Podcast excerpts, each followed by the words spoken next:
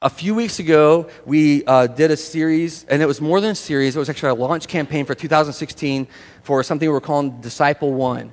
And Disciple One is choosing to meet with one person for one year for the purpose of following Jesus better together.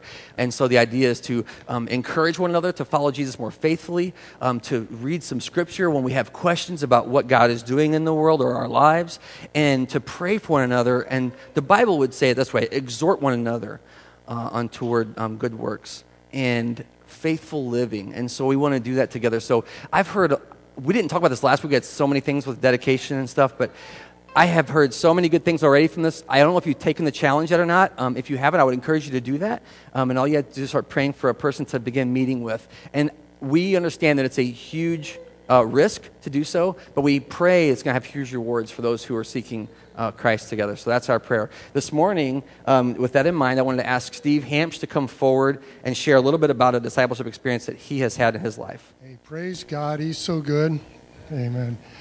He's been so good to me um, over the years, and I would just share a few uh, incidents of people who have been instrumental in discipling me in my life. We were out of town just uh, about a week ago, and um, it was my spiritual birthday. And you say, well, what's that? It was 45 years ago that Christ drew me into himself.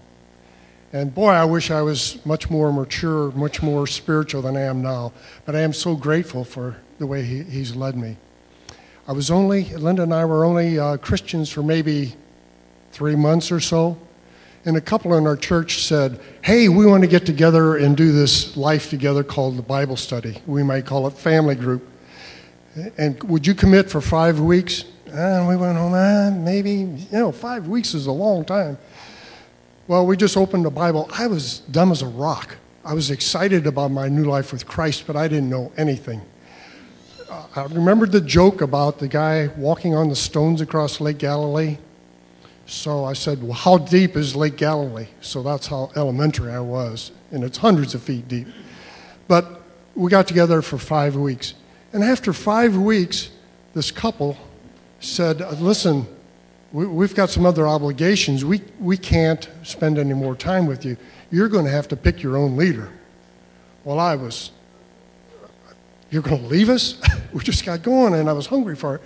And so I prayed, uh, unbeknown to others, please let me be the leader. Now, I didn't know Jack, I didn't know anything. and, and they, uh, the group said, okay, yeah, Steve, why don't you be the leader? But this couple, this man in particular, met with me on Saturdays. And he said, This is the Bible. This is how you read it. This is how you understand it. This is how you teach it. This is how you interact with people. This is how you lead a group. This is how you deal with people who have wrong answers or people that are obnoxious. And he would teach me the Word of God, and then through the week I would be able to go out and teach. He was discipling me, and as crude as it was, I was able to, to minister to others and disciple them. And I was so grateful. We still hear from them, we still interact. He has had such influence on us. His, his marriage was an influence on us as we observed them. Oh, yeah, he's had his falls like all of us have, but I was so indebted. And that's not the only persons or per- people who have uh, ministered to us. I was at a funeral just last week of a good friend. Uh, he put me in contact with Christian books, and we would discuss those things.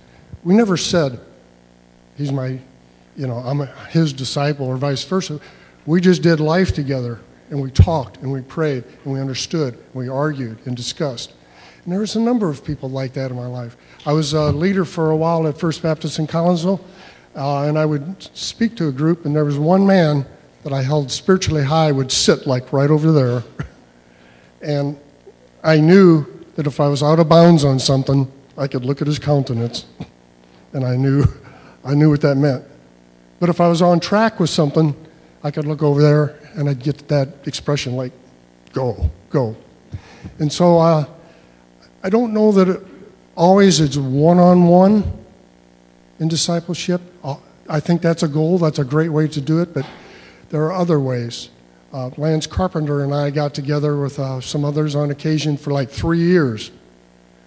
And we never called it discipleship, but we shared life together. We confronted one another, we encouraged one another, And I think that's a farmer's discipleship too. And uh, also, um, being on mission with many of you. The church, we disciple one another.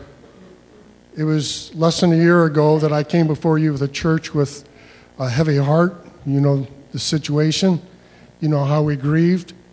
Yet, this church encouraged us. You lifted us up. You prayed for us.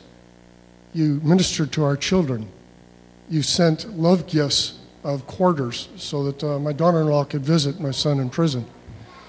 You showed so much love. We came back from Angel Tree, uh, and there was a basket in, in our uh, dining room filled with gift cards and love and encouragement and notes, Bible verses. We were overwhelmed. We had so much love shown to us. And we feel so blessed by that. Yet I know in a congregation like this, there are some that are hurting. There are some who have experienced death or lost a job or a wayward spouse or a wayward mom and dad or a child in trouble or an addiction. As a church, we need to be on mission with one another and disciple one another. Yes, it costs, it's expensive, and the effort is intense. I'm a benefit of that. Let's pass it on. I purpose to do that. Praise the Lord. All right, we're going to dismiss blast students and blast workers now, and they're going to head to the other side of the building and figure out what they're going to do today. And the rest of us are going to continue in time in the Word, continue with a time in the Word together. Um, everything, like everything we do at Family Bible Church, kind of has three parts to it. Our hope is three parts to it that there's people involved, that the Word of God is preached, shared, or studied, and that we have prayed for one another. I always say if you do those three things, that anything you're doing in your life as a follower of Jesus, you're succeeding.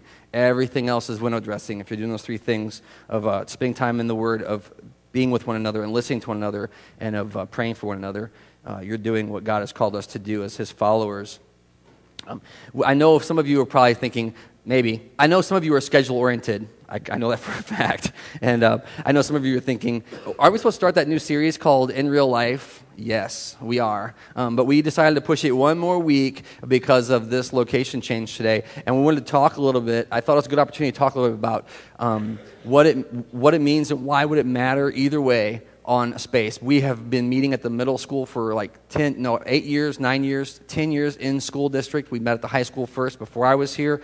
Um, and we have um, had many different kind of looks but the most recent being the middle school. But we're going to talk about that a little bit today. But I do also want to say that we are going to start the In Real Life series next week. It's going to be totally different than anything we've done at Family Bible Church before. I say that, but I mean it. It's going to be different. It's going to be awesome. Some of you have submitted awesome ideas already, but maybe you are you haven't. It's not too late to get your idea in. So the way you do that is you go to the website familybc.org slash IRL. That stands for In Real Life, and you can submit your idea. That form is anonymous, so we're not going to call you up and be like, "What do you mean you want to know about fill in the blank?"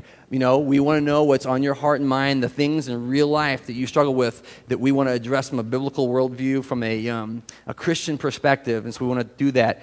Um, just be honest in that journey. It's, it's going to be awesome. There's a team of people who are doing that together, and I'm so excited to have their partnership uh, in that. By the way, speaking of teams and partnership, um, I, I, have to say this. I meant to say it earlier, but uh, the team of folks that we have that can come in and throw any space and turn it into a worship space is kind of ridiculous. And everything you see around here, like, um, it's just amazing to me that that we, we can. I told somebody last week we were talking, and I said, they said, Where's your church? And I'm like, It's now this is a funny question, but I'm like, it's out there in that trailer. That they mean where's the meeting place? You know, all of our gear is loaded in a little bitty trailer, and we can blow it out anywhere. We've been at the park before, we've been at public pools before, uh, we've been uh, we're going to be at the rec center tonight. I mean, any any venue um, we can do it, and uh, but that's because of faithful servants. And I just want to say, praise the Lord for faithful servants. Makes all the difference in what we do at Family Bible Church. Um, so we're going to spend a, now today then talking about this idea of um, of uh, disciple the, uh, disciple factory. But before we do i want to say one more time you can also email your comment if you don't if you don't mind that you want people to know or whatever you can email irl at familybc.org also. We'll get it that way too. We'd love to have your submissions and we will start that lord willing next sunday back at the middle school. So you can uh, you can join us for that series. It's going to be awesome uh, as we lead up to easter. Um, So this morning I want to spend a little bit of time. I, I kind of gave you a little bit of synopsis already, but where, where we've been before as a church and before I was here as a church. But we've always been nomadic as a church. We've always moved from place to place, right? We're always looking for a home. We're always at the mercy of those who are tolerating us being there.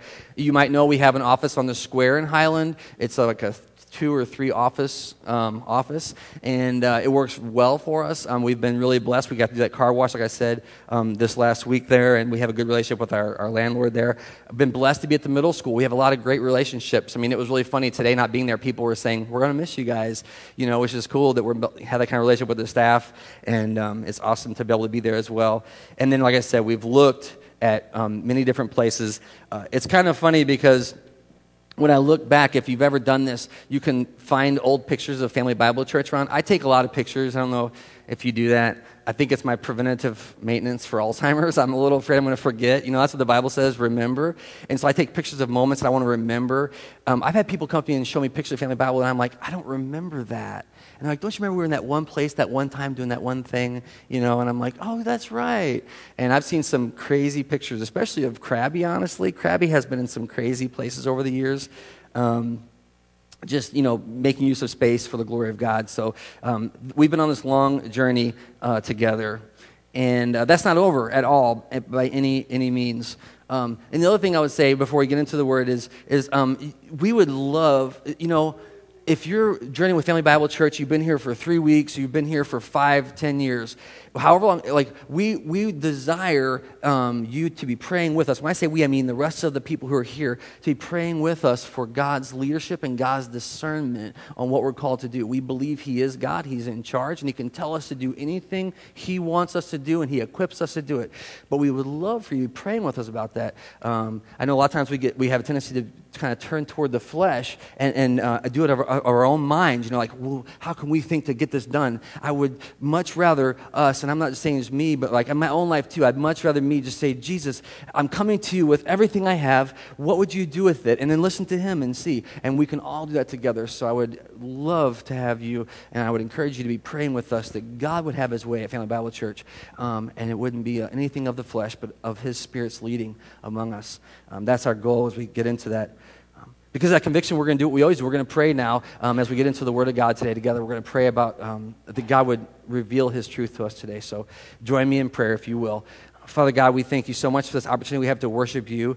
Um, and it is a different space today, Father, but that, that's, that's meaningless because it's all about us relating to you wherever we are, um, whether it's at the middle school or here or somewhere else, whether it's in our jobs or our homes or our, our you know, um, school, wherever we happen to be, whether it's on the sidewalk or in the car. I mean, whatever it is, Father, whether it's in our best moments or our worst, Father, we come before you as your people and we just celebrate that we can talk to you at all. You're so good to us. Lord, as we um, come into this time of intention to get into your word, we need you to reveal truth to us. We believe that you inspired the Holy Bible, you inspired your saints to write it down, record it, pass it along, but now we need your inspiration to understand it. And maybe even if we don't know you today as our Lord and our Savior, maybe today's the day that you're going to break through, but we want to submit to you that you would teach us. We don't need to hear from man or men's wisdom. We need to hear from you, Lord, from your wisdom. Would you teach us in our spirit? Would you give us ears to hear and eyes to see? Would you open our minds to the truth and cause our hearts to respond, Father, today? May we um, just be, bring glory to you. Um, I pray that we would be submitted unto your will and we would be listening to you today as you teach us from your word. We pray this in Jesus' name. Amen. So, so this space is kind of funny because one thing that we looked at it, we did at, who was here a few weeks ago when we set up the chairs at the middle school to match? Yeah, a few of you were here, right? Most of you were here, I think. And um, we did a little different. But one thing that we knew right away, and I want to talk about this for a second, and there's a reason for this. Um, this space is tight. You know what I mean? Like this space is tight. It, we always we we looked at it and we're like, wow, this would work for us immediately. But uh, how do you what do you how do you grow? Like what happens? You know, is, is some people at the middle school they said everyone was touching me. I mean, no, you really did. I love the feedback, right? You're like, I was rubbing uh, elbow. It's like being in the airline seat. You know, they're too close together. You know, um, someone told me that uh, there was a child next to them, and I'm just saying this. If you have a child today, you know, okay, but their foot was fishtailing. I've never heard the word fishtailing before. Fishtailing on their leg the whole service. I love it, man. That's so cool. Um, so, we're, but we knew, we kind of knew coming in that we were, um, it would kind of be like that, and that got me thinking and praying, like, Lord, what, what does it mean as your people to have space anyway? Like, what does it mean to have a space? What is the purpose of, of, of a building or a rental location or anything else? Maybe our homes. Um, what is the purpose of the space that you give us? And uh, this is the analogy that came to mind for me. I don't know if it'll help you, but um, I, I, was thinking um, about the difference between, I don't know, you guys into cars at all? Yesterday we were loading in, yeah, you guys, all you guys are in the cars. Um, we saw some beautiful cars yesterday while we were getting gear for this event. We were getting some chairs, and there were some beautiful 1960 something Chevy Ford awesomeness. I don't know what it was really. it was an old car. It was like a parade worthy car. It was like kind of low and sleek. And, you know, if you've been around Highland a while, you've seen these cars in the parades around here. Um, maybe, maybe you're like a Ford guy or a Chevy girl, right? Maybe you're, no, some of you guys aren't Ford or Chevy people. Maybe you're a Dodge person. Okay, no, no Dodge people here. You know, um, maybe you're a Prius person. I know some of you Prius people are here. yeah, uh, or uh, or Honda Honda lovers. Hey, um, maybe you're a Tesla, right? You know, uh, Tesla, man, those are some sweet cars. Well, I was thinking about this and I thought about space use, and I thought, isn't it crazy? Because when you think about those things that we get really passionate about, right up here, you can drive through Highland to town and you can see these brand new fronts are putting on these facilities to sell cars. You know what I mean? And you go in there and there's lots of room. You know, they park a car. We actually were able to go visit with a guy who had a car dealership, an old car dealership building, and he was selling used cars. And he had a garage door with pipe and drape like this, and a garage door in the middle middle, and you could walk in to buy a car from him, and he would drive your car into the building. It was already in the building, but it was amazing, right? And you go, wow, presentation is so key. I got all this space to walk around and look at the car and think about the car, and do I want this car, and is this a good deal? These dealerships that put these beautiful, huge storefronts up, you know, they're, they're, and the branding, right? That, that bow tie, you know, the oval, that stuff matters to us, right? What kind of person you are. And so we decide, we're shopping. Hmm, is this what I want? Is this good for me? Does this fit who I am? But that's only a small portion of what it means to, um, to be a Ford, Chevy, Dodge, you know, Toyota, Honda, Tesla, um, part of that, say, that, that uh, producer, right? Like we think about that side, but there's a whole back side. And that's what I want to talk about today is what about the factory side of those things? You know? What about the men and women that are that are get up at 6 a.m. and they're going to the thing and they're working 12 or 14 hour shifts and they're using these tools and they're dirty and greasy and they got safety gear on and the parts it's ugly and it's very practical. And I bet you in those spaces, I know those factories are huge, but I bet you it's very efficient, isn't it? Because they're there to produce a car. They're not there to sell a car. They're not there for the world to go, wow, look how cool that. They're there to make a car, right? Or, or designers who are designing those things, the very, very early processes, and they have these spaces, and they're in cubicles, and they got, you know what I mean, and they're working, and they're building something. It's very efficient. And that's when I started thinking about the church, man, and space. And it's like, what if church isn't about the showroom? Ooh, do I want to buy this? I'm not sure, you know? But what if the space is about making something instead? What if it's about building something? See, that, that's a different look. And, and, and I'm just telling you, and I'm not saying because Chris already says today, it's not this space per se, it's not that space per se, but it's what God wants. But you know, you start to think differently like, well, God, what is possible? If we throw out what has to be, what is possible if we pursue making disciples after you as our first priority? What could we do differently that would change things? Steve already shared with you a little bit this morning that um, one of the ways that we have, one of the tools we have for making disciples is the on mission document here at Family Bible Church. Um, that's a document we created that basically calls us to biblical living together. Uh, we've said this before, and I won't go through it all again, but it's not membership. We don't have membership at Family Bible Church, but we have a subgroup of people who are on mission together, and our desire is that we would enter into deeper biblical community through that. You also heard about the Disciple One challenge for this year, a very intimate following after Jesus.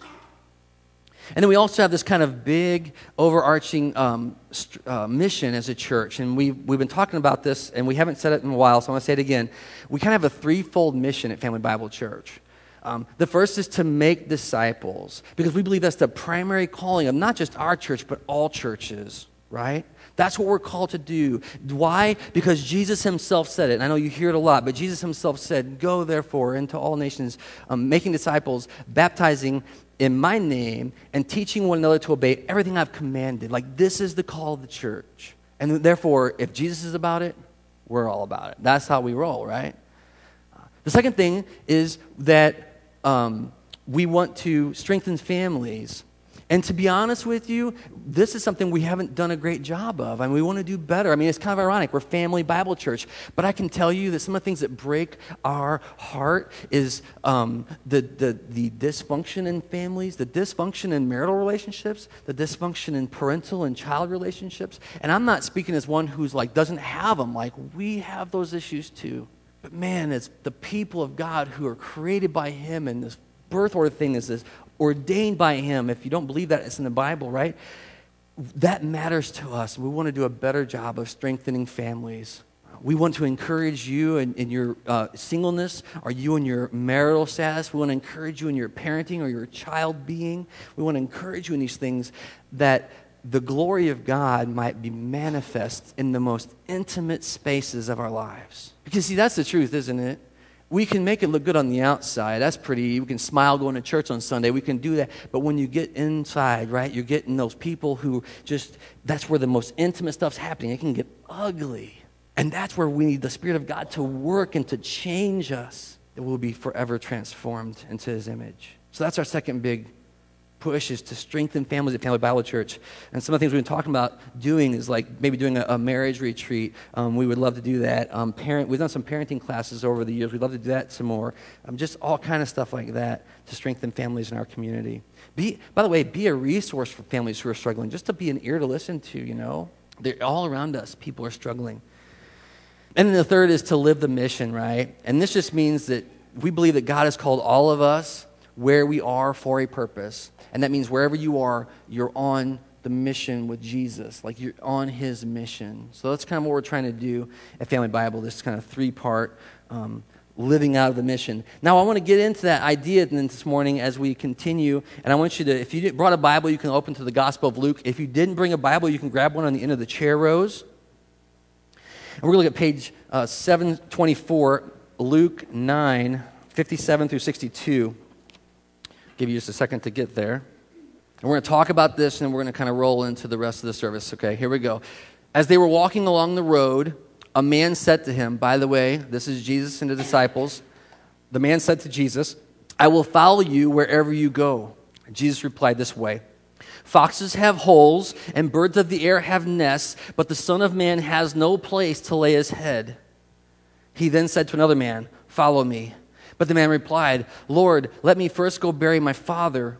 Jesus said to him, Let the dead bury their own dead, but you go and proclaim the kingdom of God. And still another said, I will follow you, Lord, but let me first go back and say goodbye to my family. And Jesus replied this way No one who puts his hand to the plow and looks back is fit for service in the kingdom of God.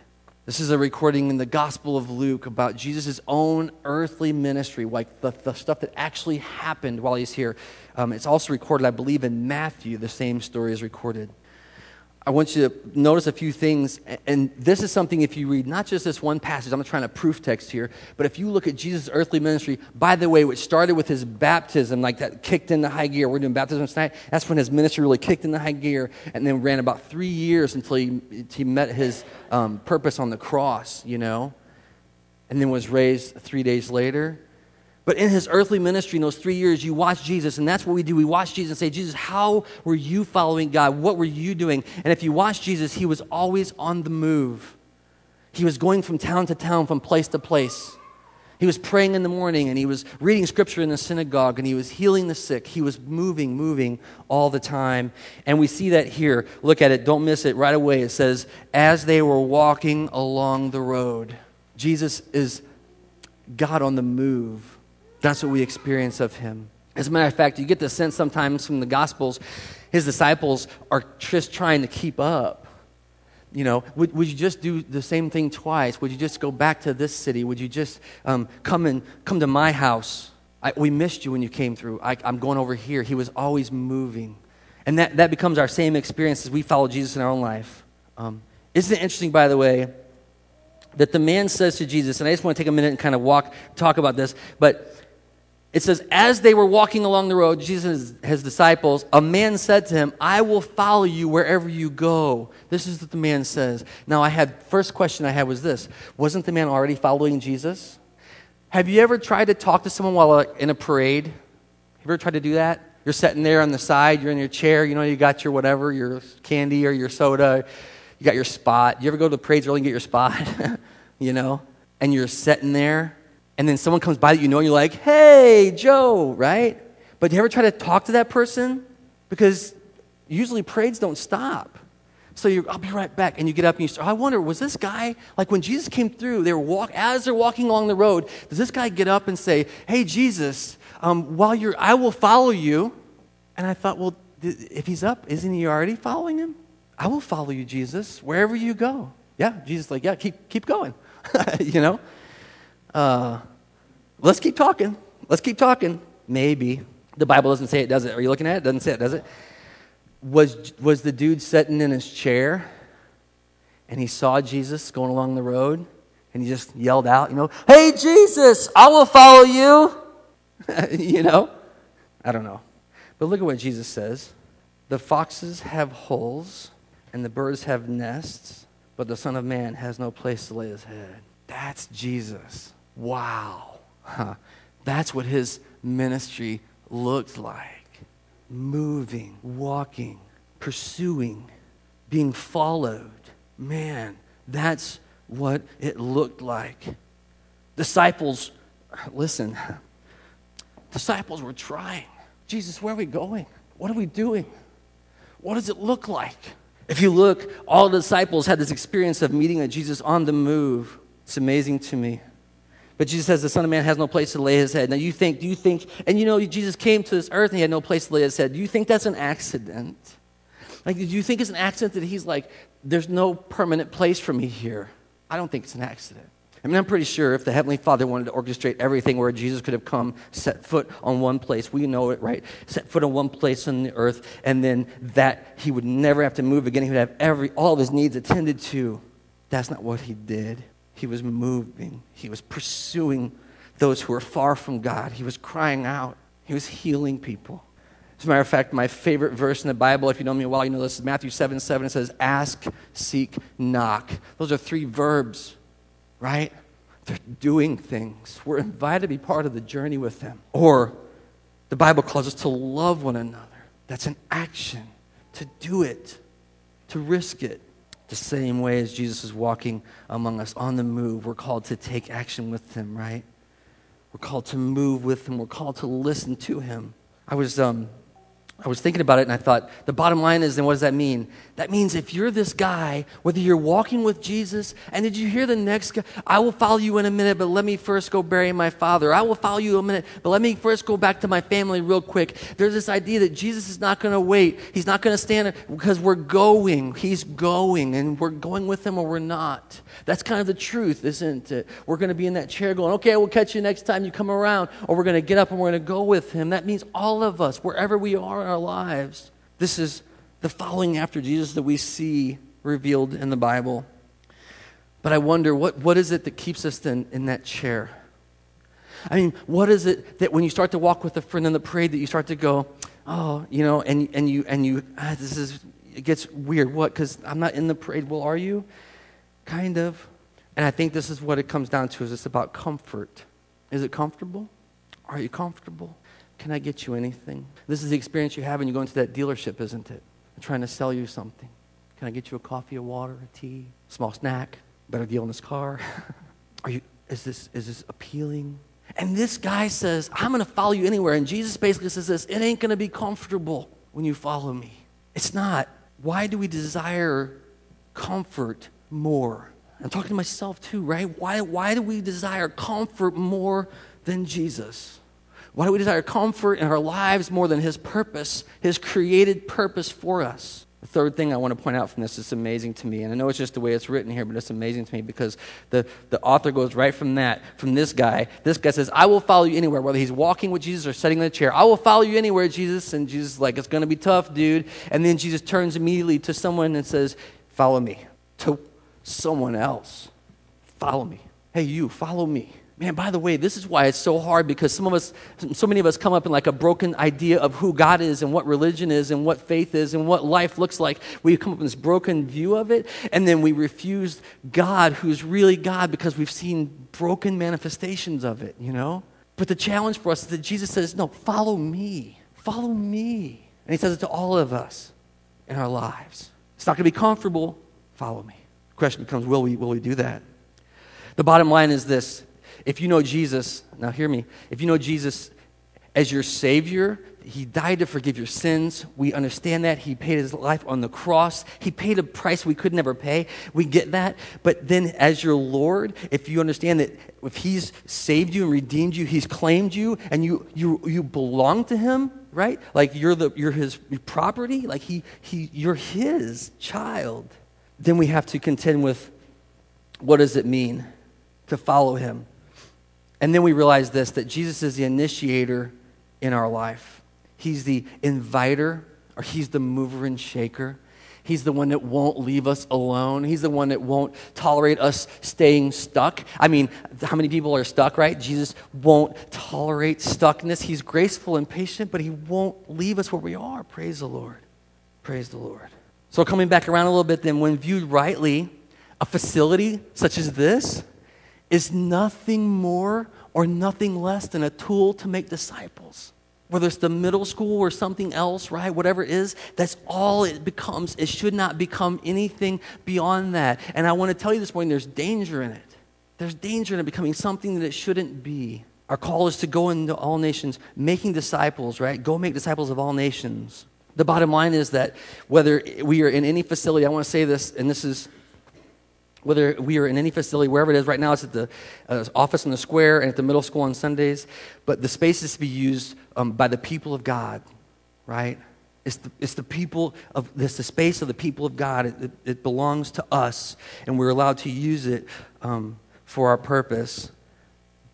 It should be used to honor God, and I love this morning already that, that um, is it weird that you think that by worshiping Jesus wherever we are, we redeem space. Does that make sense to you? Is your office environment really bad? Can I just tell you, you can redeem the space by worshiping Jesus there? By choosing to submit your heart to Him? I've seen that stuff firsthand. Or maybe it's your home life. Can you, re- you know, you can redeem that space by submitting yourself to Him and worshiping Him there? Because all the spaces that we go as believers in Jesus should be used to honor God. This is why sin is so egregious for believers. We should be honoring God with this space. The third would be that uh, we, would, we should use it to welcome others, really. You know, you're welcome here. I mean, we, we have to do that. And the fourth is that the space, the, and Family Bible is great at this, by the way. Um, you know, um, the space is used to be used. it's used to be used. Like this idea of stewardship is you wear stuff out using it, you know? Um, it's like if you have a really nice house and it's so nice you can't invite your friends over who have those kids because they're going to destroy the place, your house is too nice. That's what I think. If that's what it comes down to, if you have to have your museum where everything's on a shelf and it's so perfect and you can't invite anyone in that space, then it's not, it's not used to be used. I know there's a line there, but I mean, come on, right? That's what it should be, and especially in a church, it should be a space to be used, be worn out for the glory of God. All right, so I want to share with two dangers and we'll wrap up. Here we go. One danger is that the building becomes the church. I already had somebody say that. So is the church meeting at the church this Sunday? What? We've had the opposite effect at the middle school. That's not a real church, it's at the middle school. What? That the building becomes the church. It's a dangerous thing. You point at that pointy building, you look at that pointy building, or what's that? Oh, that's First Baptist Church. No, it isn't. No, it isn't. Not biblically. That's the building where First Baptist Church happens to meet, right? That, that, what's that green top? Oh, that's Evangelical United Church of Christ. No, it isn't. No, it isn't. That's the green roof building, interesting choice, by the way, where those people who love Jesus choose to meet. Do you see what? I, and there's a real danger that as soon as we would get into any space, it would become that's Family Bible Church. And now listen to me, that's not Family Bible Church. You are Family Bible Church. And we got to watch that because that will creep in, creep in. So the church is the people of God. As a matter of fact, you'll recall that um, when Peter, uh, one of the disciples, one of the apostles, was following Jesus, one of the first, right, who was following Jesus, and Jesus, he confessed that Jesus is the Christ, and then Jesus said this um, um, You are Peter, and on this rock I will build my church. He said, You are Petros, and on this Petros I will build my church. Interesting, right? That it's the people that God cares about. It's the people that God died to redeem. I say that because there's an interesting side thing you can look into is was Jesus saying that Peter, you are my rock? Or was Jesus saying, Peter, that confession that I am fully God, that I am the Messiah, the anointed one, that I've come to save the lost, to heal the broken, to redeem the sinner, that is the rock that I will build my church on, the ecclesia, the people who are called out of the world into my kingdom. That's what I'm going to do. That's a, that's a theological issue that we should understand. What is Jesus building his church on? The second thing, this danger of this, is that um, the building could become an idol, right? I want to say two things about it. One is this uh, it can become an idol, like I said, where it's, it's, it's um, the holy sanctuary. You know I mean? It's like, ah, oh, look how pretty it all is. There's no one here to look at it. It's okay because look how pretty it is. You know what I mean? Um, and you can worship that space, man, and that's dangerous. But you know, we're not in that situation, right? We got like road cases and broken gear everywhere, you know. But you know what it can be for us? Now, listen to me this morning, church. You've been here for a while, right? It can become that, oh, that's going to be it. How do you define the blessing of God? Well, this would be it. That's not enough. That's not it. You see, the, the idea of a building or a space can become an idol in our heart, and we can become more concerned about that than about the Lord, the Jesus who is walking along the road and calling us to follow him, and we shouldn't. We have to guard against idolatry, and there's a real risk of it, I believe. So, what is it? You see it as a tool, it's an opportunity, it's a, it's a space to use to make disciples of Jesus Christ what? To send out disciples of Jesus Christ. A common space could be huge. You know, we'll talk practically for a minute. What we have is we have an office all the time that we use sometimes. We borrow other people's churches, which is awesome, by the way, to do some of our bigger stuff because we can't fit in the office. And then we rent five hours a week at the middle school. We get five hours a week that we do this. Man, we praying about this. We have to start praying, Lord, what else would we do then? Do we need more than five hours a week, or is five hours a week good? Because if five hours a week's good, we can do that. Lord, how, how would we use it as a tool to make disciples? And I know some of you are already thinking about ways that can happen. I want to close with um, a couple of other scriptures. And I'm not going to spend a lot of time on it, but I, I want to read them. About this whole idea. Um, the first is, um, is 2 Samuel uh, 7. I think I to have the, the oh, I don't have it up here. Okay, I'm just going to read it to you. So this is it. Um, 2, 2 Samuel 7. You can look it up later if you want to. After the king David, after the king, that was King David, was settled in his palace, you see, and the Lord had given him rest from all his enemies around him. You see, David had been victorious and was settling into his estate. He said to Nathan the prophet, Here I am living in a palace made of cedar while the ark of, the, of God remains in a tent. Nathan replied to the king, Whatever you have in mind, just do it because God is with you. Just, just go. Then that night, the word of the Lord came to Nathan, saying these words You go tell my servant David, this is what Yahweh, the Lord, says. Are you the one that's going to build me a house to dwell in? I have not dwelt in a house from the day I brought the Israelites up out of Egypt till now. I have been moving from place to place with a tent as my dwelling. Wherever I have moved with all the Israelites, did I ever command any one of their rulers who shepherd my people, Why have you not built me a house yet? Right? Have I ever said that to the people? Why have you not built me a house? The second one I want to share with you is from Isaiah. Because you think, well, what, what doesn't Jesus like cool stuff? Yeah. Yeah. Listen to this Isaiah 66. This is what the Lord says Heaven is my throne, and the earth is my footstool. Where is the house that you will build for me? Or where will my resting place be? Has not my hand made all these things? And so they came into being. And then look at what it says. This is what I esteem the one who is humble and contrite in spirit, and the one who trembles at my word. The one who's humble and contrite in spirit, and the one who trembles at my word, he finds value in us, but not space. You know what I mean, right? Like God made everything. All of it is His. All of it is His. One more. Last point. The matter of discipleship, though, is an urgent matter. And I want to I wanna close with this one. Um, 1 Thessalonians 5. And I think I had this up here too as well. Yeah, just a couple verses here. Now, brothers, this is Paul writing to the church. About times and dates, we do not need to write to you because you know very well that the day of the Lord will come like a thief in the night. It's going to be very quick. While people are saying to themselves, peace and safety, destruction will come on them suddenly as labor pains come on a pregnant woman and they will not escape. I want to stop just for a second there and say, that's what comfort gets us. That's what comfort gets the world. You're not ready. We're not ready. And we need to be ready. We need to be following Jesus, not sitting in the armchair comfortable with what's happening in our lives. Look at what it says, people will be saying peace and safety, but destruction will come on them suddenly. Discipleship is an urgent matter because we need to be making disciples of Jesus and be disciples ourselves so we're ready for the day. Look at what it says in verse 4. But you, brothers, are not in darkness, so that this day should surprise you like a thief. You are all sons and daughters of the light, and sons and daughters of the day.